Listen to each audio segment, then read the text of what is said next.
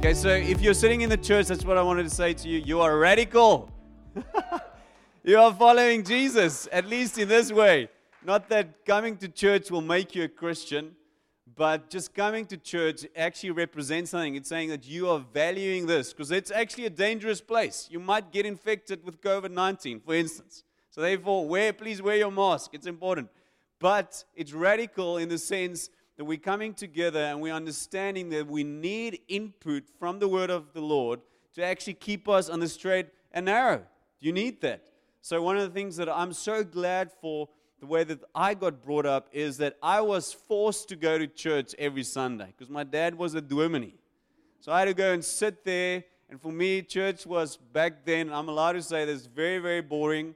It was very exciting when you get to play in the church on Saturdays and I once even threw out a window, and there was a wedding, and I got into trouble for that. But we had the keys to the church. That was exciting. But sitting in a church on Sunday was really boring for me. But what I'm thankful for is just that discipline of sitting under the word every Sunday. And when I, when I really got filled with the Holy Spirit at varsity, I realized that all those teachings, just sitting there, hearing my dad speak, understanding that what he is speaking is also living, because that's what my dad did very well. He's a man of integrity. He spoke the truth on a Sunday, sometimes really got excited about stuff in the Bible, and then he lived it out. That was still in me, and somehow those seeds started germinating with the power and the presence of the Holy Spirit. So give yourself a hand saying, Hey, I'm radical. I'm coming to church. And if you if you're thinking of what's going to happen if you want to really plan and, and build this nation, think of what, what are the disciplines, what are the things that you need to get in place now that your kids will follow. Because they will not necessarily do what you tell them to do, but they will do what you model. It's like you can teach measles like the hard in whatever way you want, but, but if you have COVID 19, he's going to get COVID 19 instead of measles. You get that analogy.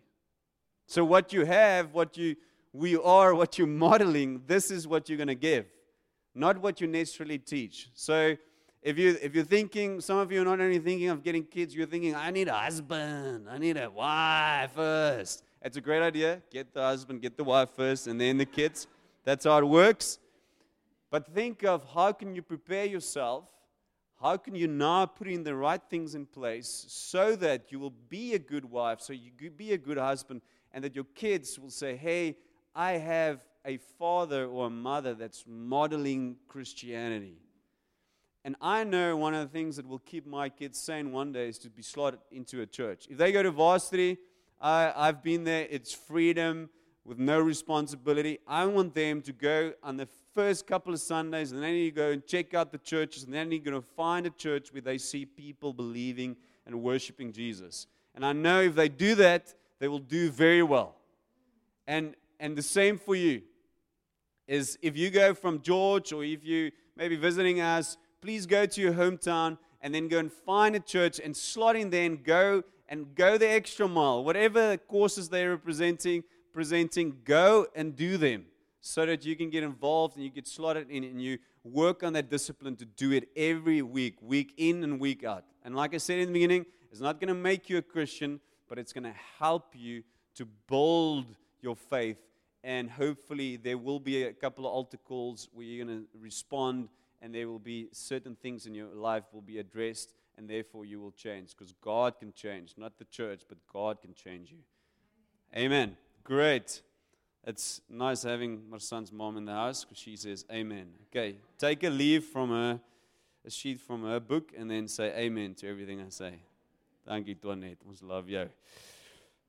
Okay, so um, we're gonna we're gonna carry on with Colossians. I think Luke did a splendid job last week of starting with Colossians. So I want you to open your Bibles if you're opening your Bible on your app, you can go and look at the ESV translations, Colossians 2 ESV. The reason why I use that is the English Standard Version because it's quite a good Bible translation to study the Word. So you can use the NRSV, or if you're Marsant, you can use the NASB. It's a New American Standard Bible. Um, the NIV is a good good one to read, and then all the other translations also sometimes good to read, and they're not they're not bad. All the translations have something to add because um, it was not written in English or in Afrikaans, like some people still think Paulus was Afrikaans, but he wasn't.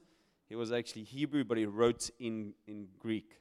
Okay, so um, I'm just gonna summarize what Luke said in, in terms of his intro. Actually, just stole his slide and put it into my slides because I think it was really good.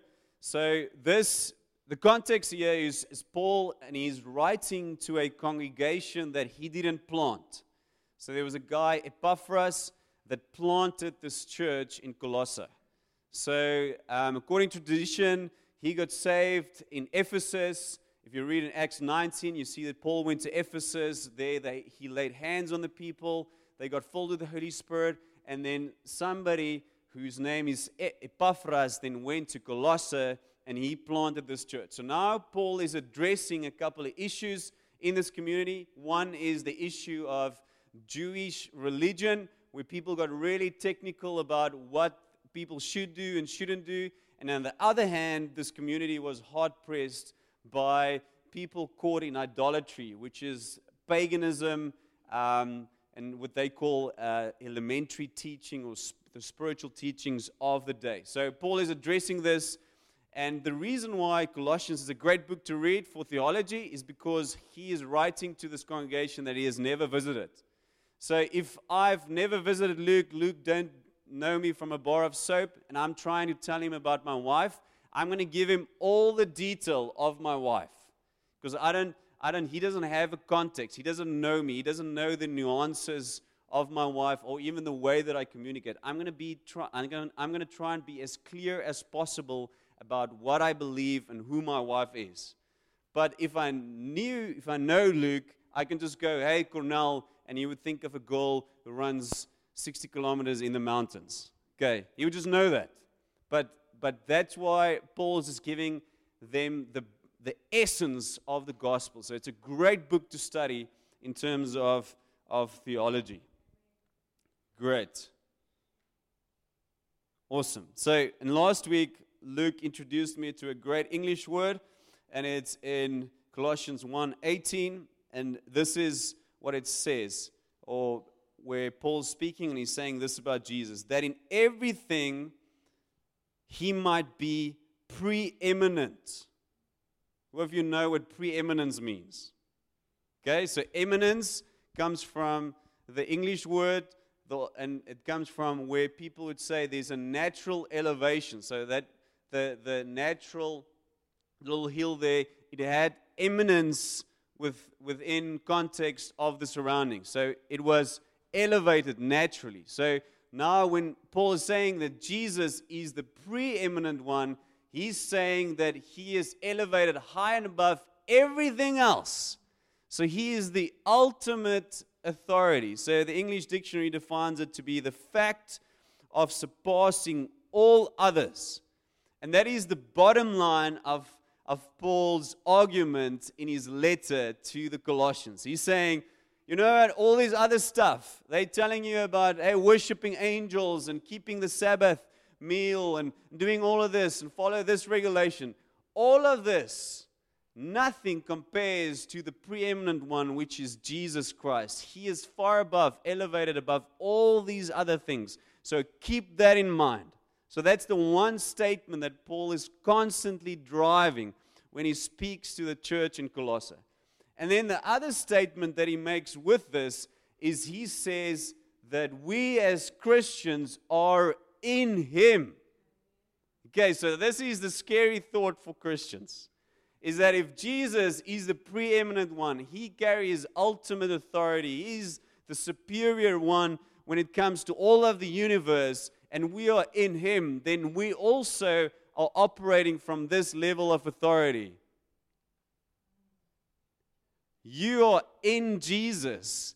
And when we say that we have died with Jesus and we no longer live, but He lives through us, then we also have preeminence. Again, this preeminence to be elevated above everything else is not so that you can be arrogant, not so that you can start a social media influence campaign and put, all, put it all over over the internet. No, it's so that you can actually advance God's kingdom and be a servant that in the way that Jesus modeled it to be, so that you can change the world. I loved Walter and I had a conversation the other day, and he said, Almo, I think what we should teach parents is that they must ask their kids when they're matric to pray and say, Lord, what should I go and do after varsity to actually change the world? What should I go and do after varsity? Not most of your parents would say, hey, go for a doctor, go for an accountant, maybe go and do this. Why? Because you will make money. But that is not the Christian way of doing things. There, yes, money is important, by the way, and God, He uses, Jesus often refers to money because He's trying to teach us about stewardship and about servanthood and uh, about how He wants us to use, use money well so that He can trust us because it's a way of showing Him that He can trust us. If you're faithful in the little, if you're faithful with mammon, with what God has given you, then you can be entrusted with much. But what we should be able to do is to say, Hey, Lord, what are you calling me to? And how can I use whatever you have given me? And how can I actually take this skill set and, and ask other people to develop it, whether it's at university or college or go overseas or YWAM or whatever it might be? How can I develop this thing that you have given me so that I can change the world? So that I can use this preeminence that I have in Jesus Christ to advance his kingdom. Not for me, not to have my name up on a billboard. If that happens, great. But you know what? That is the most difficult place to be. If you have everything, if you have fame, ask the people that are famous. We have a friend who played in many Afrikaans movies, and we invited her to come and preach here, Simoné Nortmann, and we just we were just walking around with her, and it was so funny. People referred to her, call her out on a on the names that she had, the character names in the different movies and series. And she, I'm like, hey, Simone, does this happen all the time? She says, yes. People get mad at me if, if there was, a, if there's, for instance, the Joni character would be uh, mad at a, a, mom, then a lady would come in a shopping mall and tell her, hey, listen here, Joni, why, how can you do that to your mom? As if it's so real. So the point that I wanted to make is if you're there, because ultimately, if you're going to serve, if you're going to serve others with the power of, of what God is giving you, you will ultimately end up at a place of authority and of influence. That's just how it happens. That's what Jesus said. If you want to be great, you must become a servant. But then when you're there, you need to keep on serving.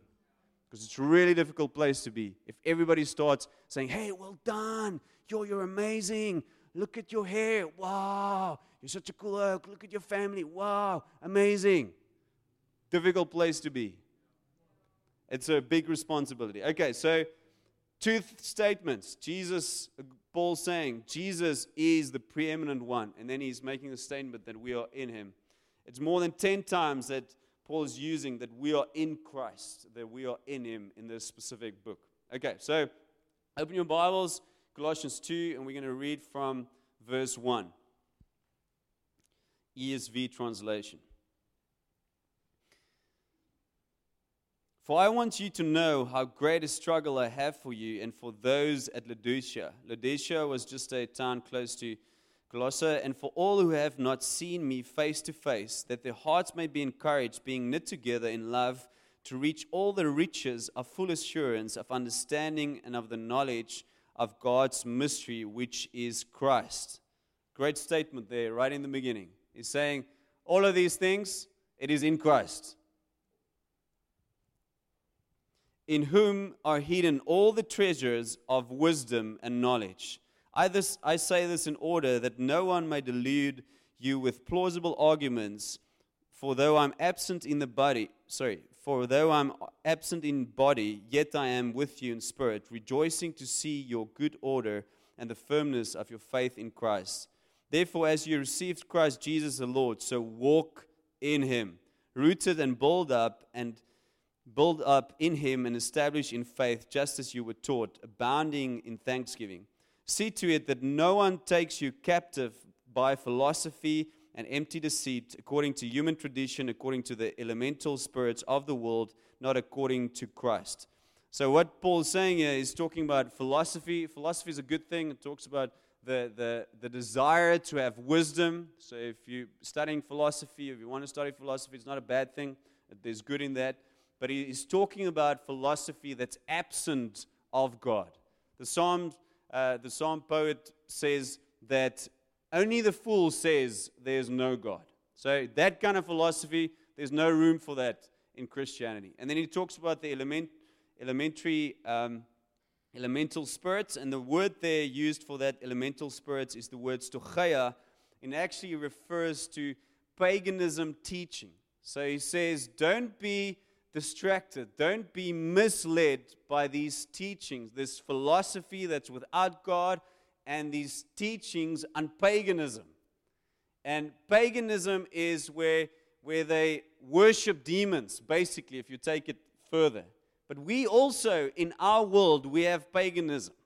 So the worship of, of sexuality, the worship of our bodies, the, the worship of, of um, for instance, New Age uh, religions and stuff that so infiltrated our community. All of that is also paganism. So Paul's saying, hey, don't be, don't allow these things to distract you from the core of Christianity. Great. And then verse 9 For in him the whole fullness of deity dwells bodily, and you have been filled in him. So often these teachings of the world, these elemental spirits, philosophy, it had to do with bringing godliness into you. Then Paul says, No, in Christ you've already been filled with deity, with godliness, who is the head of all rule and authority. In him also you were circumcised with a circumcision made without hands by putting off the body of flesh by the circumcision of Christ, having been buried with him in baptism, in which you were also raised with him through faith in the powerful working of God who raised him from the dead. So he's making his statement that in him, where Jesus have all rule and authority, and then he goes on to use Jewish language so, Jewish language, circumcision. You all know what that is. Men, aren't we glad? Do you know what circumcision is? Men, do you know? Okay, if you, I'll give you five seconds. You can go and Google it. Okay. But it's something that we're so glad for, that we are not living in the Jewish tradition or we're not living in the old covenant anymore. So he's saying that there is a circumcision that was not done by hands to you. So he's speaking to the church. And that circumcision is what we call baptism. So circumcision in the Old Testament, it was it happened eighth day after the baby was born into the Jewish culture. So the Israelite uh, nation had a covenant with the Lord, and when you get born into this nation, you had to receive the sign of the old covenant, and the, the sign of the old covenant was circumcision. So then everybody knew you are now a Jew. Now, in the new covenant, we fortunately have a new dispensation. There's a new sign. So now we get born again into a new spiritual nation. And God has a covenant with this new spiritual nation. And this nation is called the church. So the moment you get born again, you need to receive the sign of the new covenant. And the sign of the new covenant is baptism. So in, in Old Testament times, it was a physical thing that was done to you. In the New Testament times, it's a spiritual thing that happens in your spirit once you get baptized.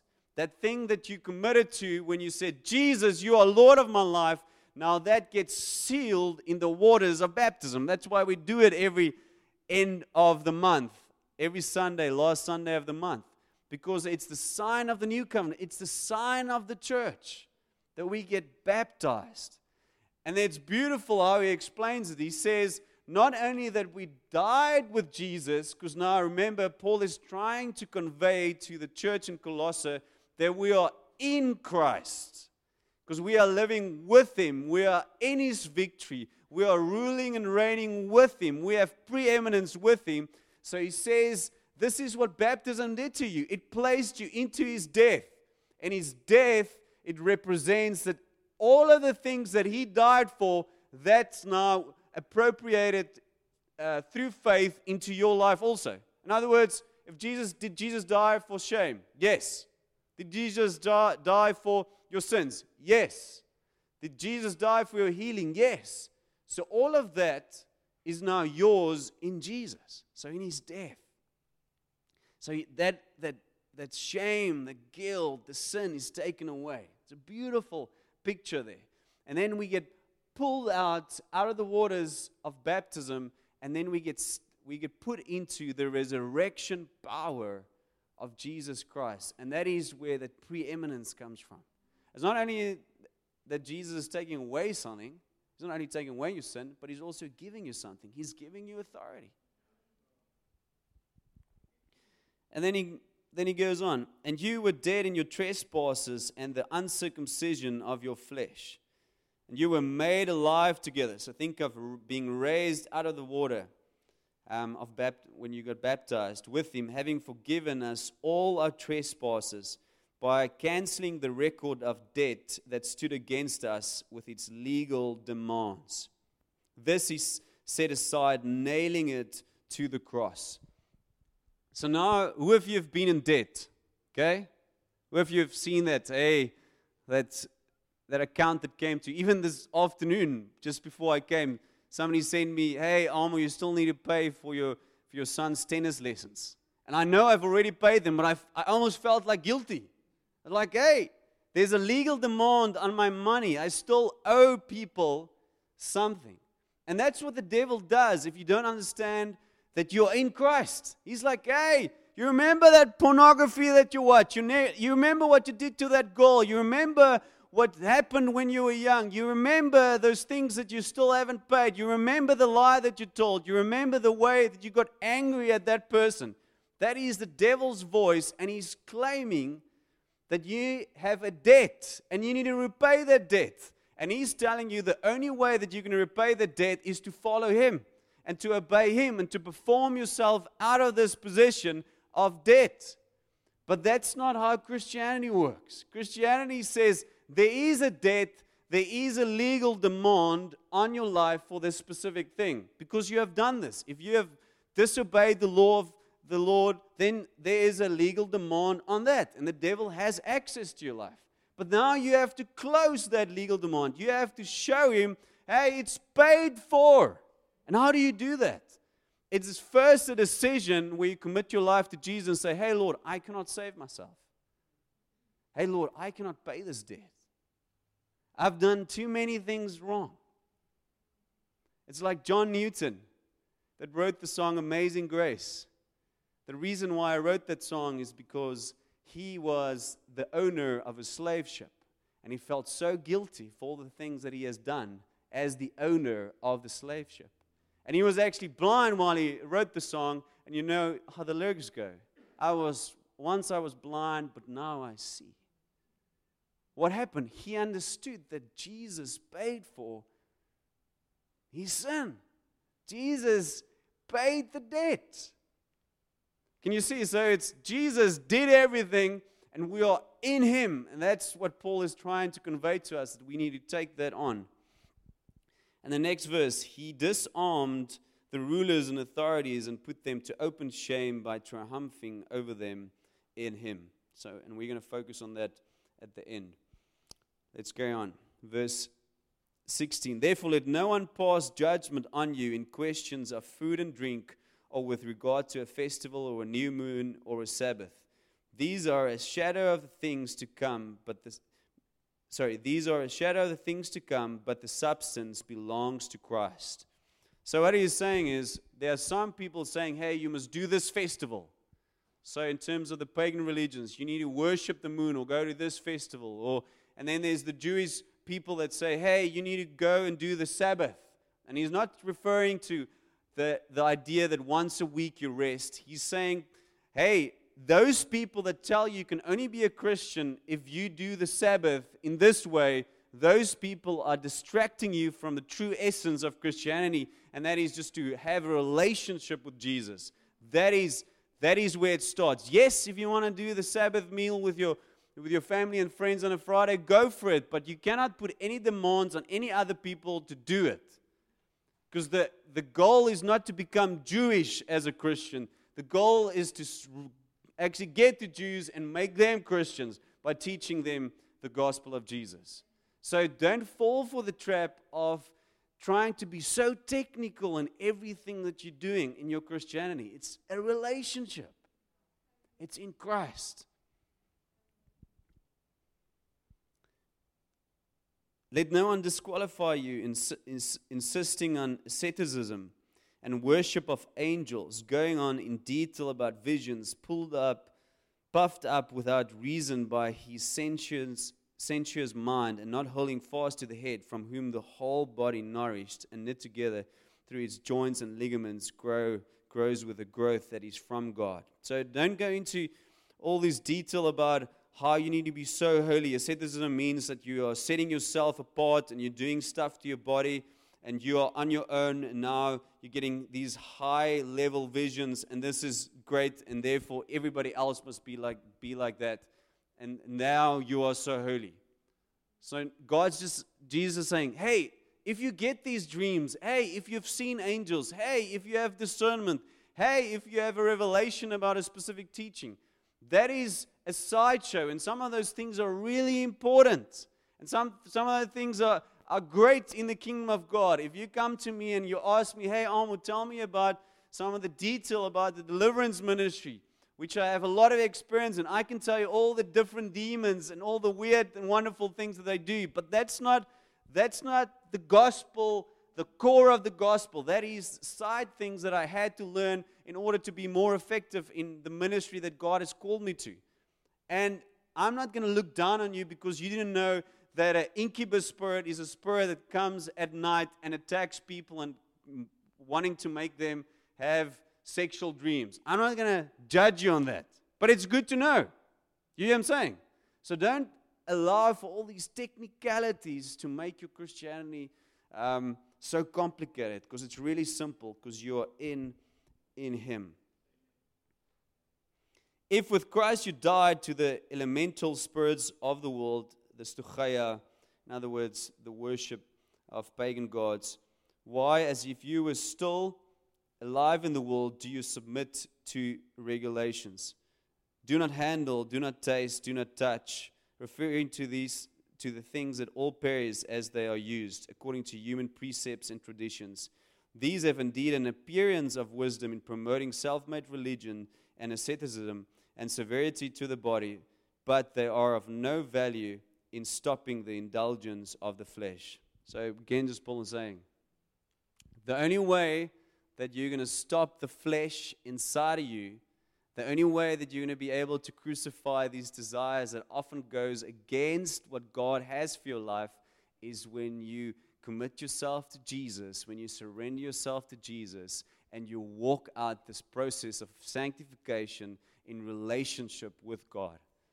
And there's often when, when we come to charismatic Christianity, there's a lot of rules that people put on you. And some of those rules are for people that people uh, put on you is for themselves. For instance, I know that God told me that I must be really aware that I don't get addicted to coffee, caffeine. So, I, for the last couple of months now, I've tried to limit my intake in coffee, even fasting coffee every now and then, because I love coffee. It's great. My wife and I, something we do every morning, we drink coffee together. It's great. I love it. But I know God has told me, hey, Almo, just watch out. It might become an addiction.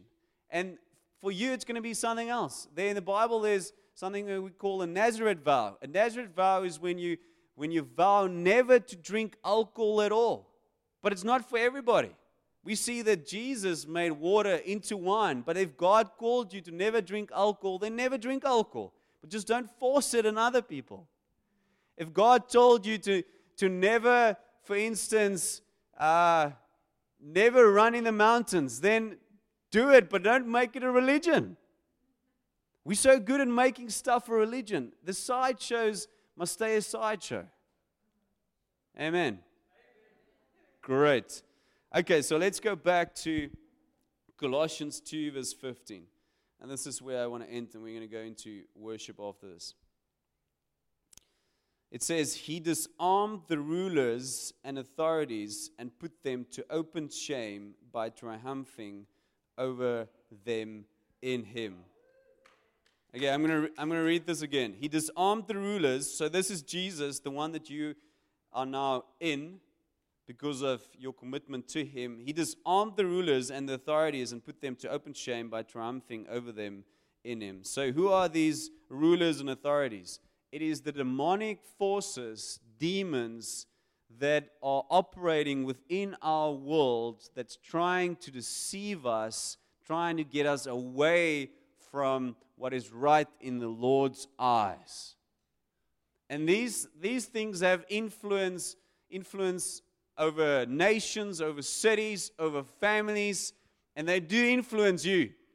By the way, there's authorities and principalities and powers that are not of the Lord that's trying to get this town, George, or the Southern Cape, or the nation, and get it into chaos because they know then they can start deceiving people and getting them away from Jesus. So, this is what Paul's saying. He's saying he disarmed. So, in other words, their power was taken away and put them to open shame by triumphing over them in him. And the picture that Paul actually had of this, or he was painting to the church, was the picture of the triumphal procession of the Romans. Just the next slide. So there's a picture of a, so it would be a general, a Roman general. They would go and have, make war with a nation. They would conquer the nation. And then they would come back and then they will have this parade where they parade the gold and the slaves and the, and the wives and the women and all the stuff they got, the spoils they got from this war, and they would parade it so that everybody could see that Rome is strong. The Roman nation is strong, and they have, have elevated, they are stronger than these nations that they have fought. So now, Paul's saying, with this in mind, the cultural context, he's saying this is what Jesus did. All those things that you are struggling with, all those forces that are against you, all of those things were put to open shame by Jesus' triumphal procession to the cross, through the cross, through the grave, in his resurrection. And he's saying he has put all of that to open shame. It's already done, by the way. It's already done. But now, what we should do is, in, in faith, we should walk in that victory. So think of the things that Jesus died for. He died, yes, obviously for your sin. He died for your shame. He died for your guilt. He died for your debt. But he also died for the social evils of our time. He died for poverty. He died for broken, dysfunctional families.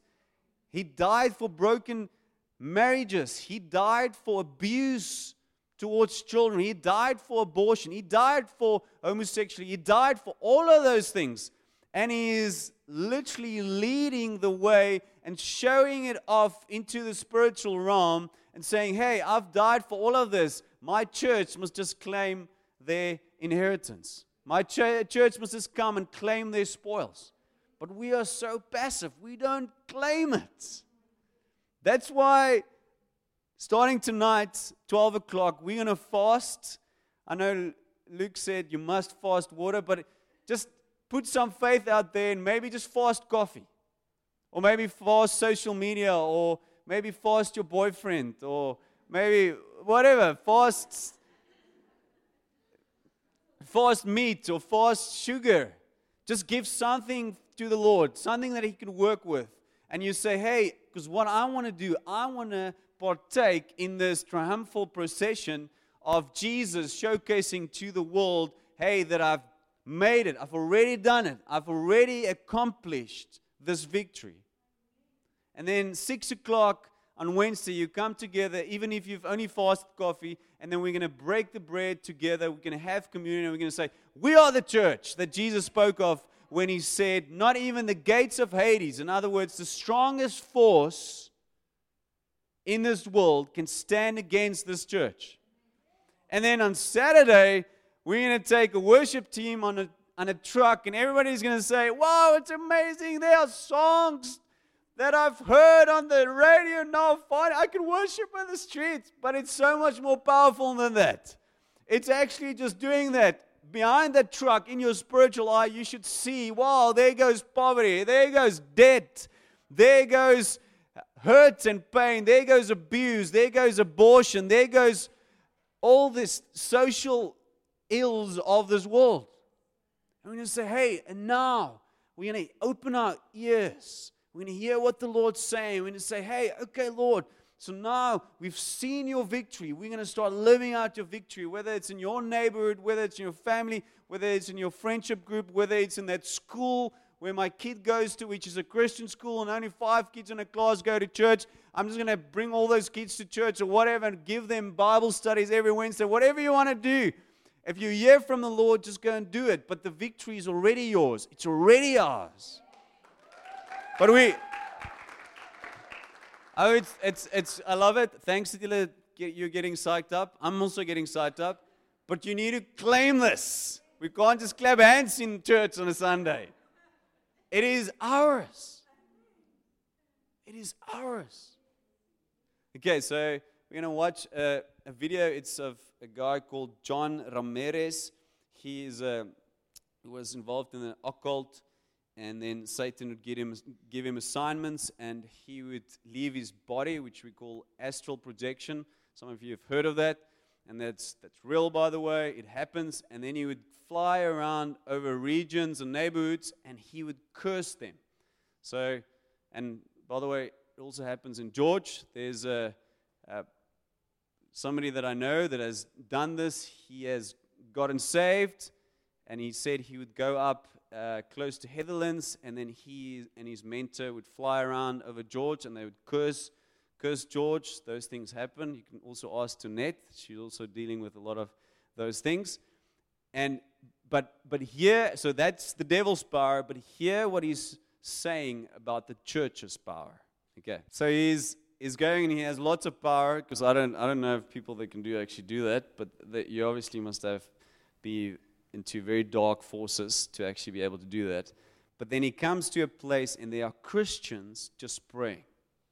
And he can't do anything. So to, to pray is so powerful. And there is a little bit of urgency to this. Because yesterday we, we went out, a couple of our intercession people, and we went out to all the different areas, and we just, we just prayed and we trusted that God's going to open up George for, for the kingdom to advance. And the, so it was great. But for me, the sad thing is that there are very few young people, most, most of you are young people, that actually take this seriously the call to intercede, the call to prayer walk. When I, whenever we do intercession or we talk about intercession or prayer, it's often the older tannies that say, Yes, almost is daar, ons kom. Yes, hierdie is 'n kerk gebed. It is true. I know that I'm a, I'm, I'm a, I'm a result and everything, and I'm so indebted to my my grandmas, but also my grandfathers who prayed. I know the prayer of a, of a tannie. A tannie bid, it's only opbid. It's powerful, powerful. But we all, and some people will have affinity for that, and they they even have a gift, and God will empower them to do it. But all of us need to pray. You, you need to engage in this. So for, for this fasting, please just come join us. And you, even if you, the most nominal Christian, maybe just this service already completely freaked you out, you take somebody's hand this week for five seconds and you just say this Lord, myself and Luke, we are standing here and we're just declaring that you are Lord over George. Just that. Or not even over George. You can just say, Lord Jesus, thank you that you are Lord over this messy two bedroom flat. In the name of Jesus. You just stop there. It's powerful. Or messy. Lord, I'm taking my sibling, my, my sister here. Lord, she's not allowed in my room, but I now I pray in the name of Jesus over this messy room. Thank you, Jesus. Bless this room. It's powerful. My, my dad, one of my cousins, had some demonic influence in her life, actually manifested wildly, and a crazy story how God's now using her in that specific area. But uh, uh, she had an ordeal at night. Demons came in and visited her, and she had nightmares and stuff. And uh, so my uncle phoned my dad, and he said, Hey, Andre, you know, I'm not used to this kind of stuff. I've never seen it. It's just so weird for me. What should I do? My dad said, Hey, it's very, it might seem very weird, but this is what you need to do. Go into a room. You're the dad, you're the authority in this house, and take some anointing oil and you just anoint the room. The power is not in the anointing, the, the power is in the prayer. But just we see in scripture that anointing oil is powerful. So you just anoint the room and just pray a blessing over her, and then you go. Just doesn't have to be long, just a couple of minutes, and you do that. Next morning, he phones, he says, She slept through. There was nothing that happened that night. So, the power of prayer and the power of bringing people together to pray. I would love to see our youth going out, not only coming into the building on a Fridays, but then going out in the streets on a Saturday morning, just praying, or on a Wednesday, or whenever they walk to school, just say, Hey, Lord, this street I'm not claiming for Jesus. And then as you do it, then start hearing, Lord, what are you saying about this territory that I'm occupying? Maybe God's speaking to you and giving you wisdom for your business, or wisdom for your school, or wisdom for the relationships that you're in. But let's be more of those people. Let's irritate the John Ramirez's that's astral projecting into our territory and thinking, oh, there's some Christians. I'm not going to do anything here. Why not? Why not? Can we be that church? Okay, I want us to stand.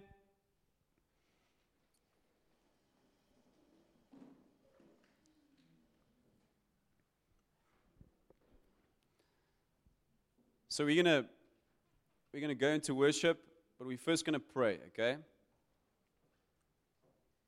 Now, hopefully, by now you already know that prayer is more powerful than you thought it to be. Is that true?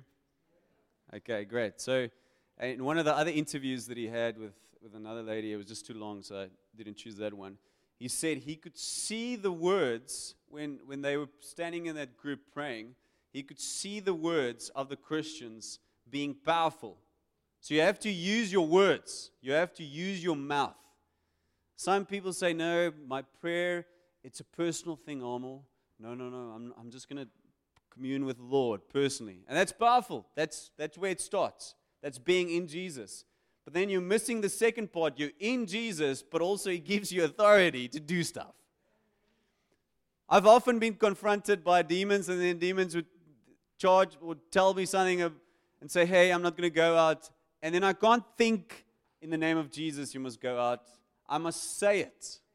I must look the demon in the eye and say, hey, demon, in the name of Jesus, you're going to go out of Luke right now.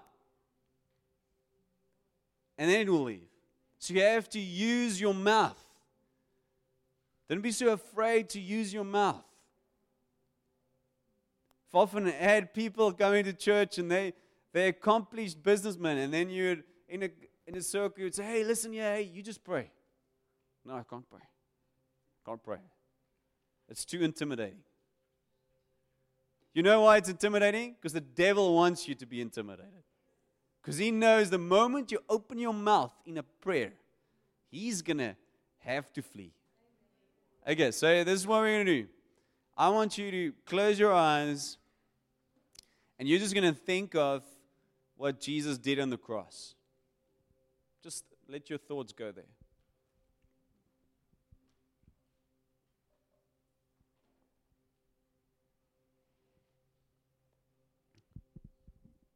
Think of him conquering the devil on the cross. Think of him not staying there in hell, not staying and, and dying, but actually resurrecting, being raised.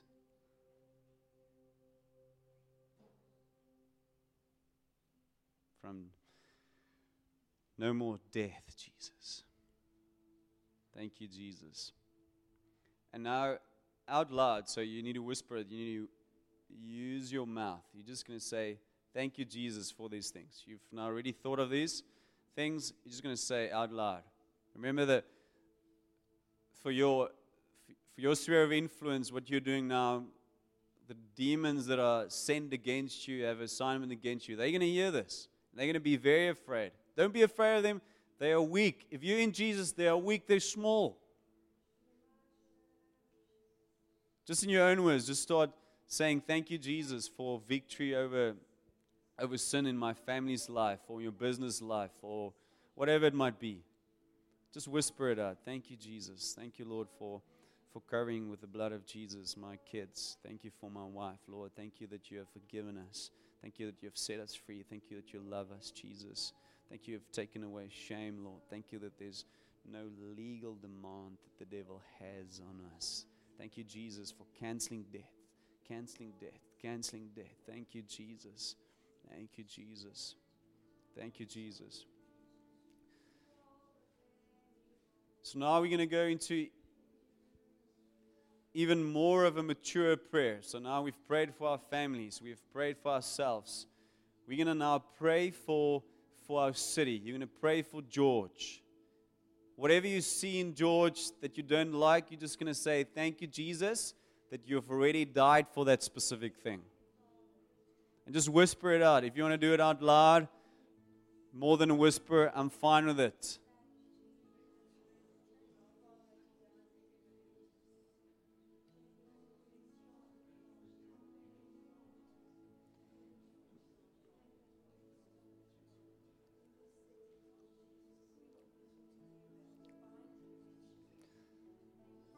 See that truck on Saturday and see Jesus' triumphal procession and he just carrying all the spoils of darkness. He just carrying it with, with, with us as we worship Jesus. Thank you, Jesus. This is so powerful. This is so powerful because we're getting to understand the power of prayer in our midst. We thank you, Jesus, we thank you, Jesus. And if you if you're in this room and you don't know Jesus yet, there's going to be opportunity at the at the end just to come forward, and we're going to pray for you. Please don't go, don't leave. Just stay with us. This is so important. You even see the power of God at work before you get saved. Just stay with us. Just stay with us. So I'm going to pray now, and I want you to I want you to agree, and we're going to speak into the spiritual realm. So I'm going to declare who Jesus is to the devil. And you can do the same. Because you are in this church, there's a covering. There are people that are praying for, for you every single week. We have a team of intercessions, intercessors, and they are praying for you. They're saying, Lord, please keep them safe. Please keep them under the bloodline.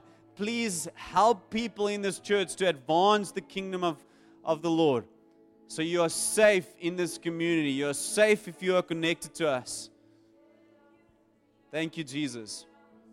Thank you, Jesus, that I can come to you in your name, in your authority. I am in you. I am Almo Kennedy, and I am the pastor of this church. Nothing special, but you have given me authority in this church, and you have given me authority in this city, Lord. And I say, Thank you, Jesus. Thank you that I'm baptized into your death, but also into your resurrection. Thank you that there's no more shame, there's no more guilt, there's no more condemnation in my life, there's no more sin in my life because of what you have done. Nothing because of what I have done, but all because of you, Jesus. And my utmost desire is just to please you, Lord, and I want to speak into the spiritual realm, Lord. And I'll ask that you give us as a church, give us authority to declare your goodness, to declare your kingship over George. So, Lord, we speak now with one voice, in a unified voice, the bride of Christ, and we speak to all the evils in George, and we say, George is supposed to be a kingdom city it's supposed to be a prototype of what a city can look like if the full kingdom has come, if God's kingdom has advanced through this church and through all the other beautiful and amazing churches in this city. We speak to you, devil, and we say, You don't have any hold in us. You don't have any hold on the church in George. You don't have any hold on any of the churches, any of the believers in George, because Jesus has already dealt with you on the cross. You are under our feet, and we declare that the God of peace, the God of peace, will soon crush Satan under the church's feet. Under the church's feet. You are a no show. Thank you, Jesus. Lord, we speak to sexual immorality among young people and we say, Stop it, devil. You will stop it in the name of Jesus. We speak against the curse that came through abortion. We say, Stop it now in the name of Jesus. We speak to the curse of sexual perversions. We say, Stop it now in the name of Jesus. We break it open. People will have healthy relationship. Young people will fall in love and they will get married and they will not have any baggage. We say, Thank you, Jesus. Thank you for our children. They will grow up. They will grow up in this holy and healthy environment in the name of Jesus. In the name of Jesus. Devil, you have no hold on your church. We are a worshiping church. Lord, we ask you keep us under the blood of Jesus, but also that you empower us you empower us with insight and with wisdom to take ground in this city. I pray for business leaders, Lord. I pray for people that are in schools. I pray for the education system. Lord, I pray for the people that are on social media. They will influence, but they will influence by the love of Jesus and the power of God. We are a worshiping church. Thank you, Jesus. If there's anything that you want to add, just start proclaiming that. Just say, Jesus, I also pray for that thing. I pray for my mother. I pray for my dad.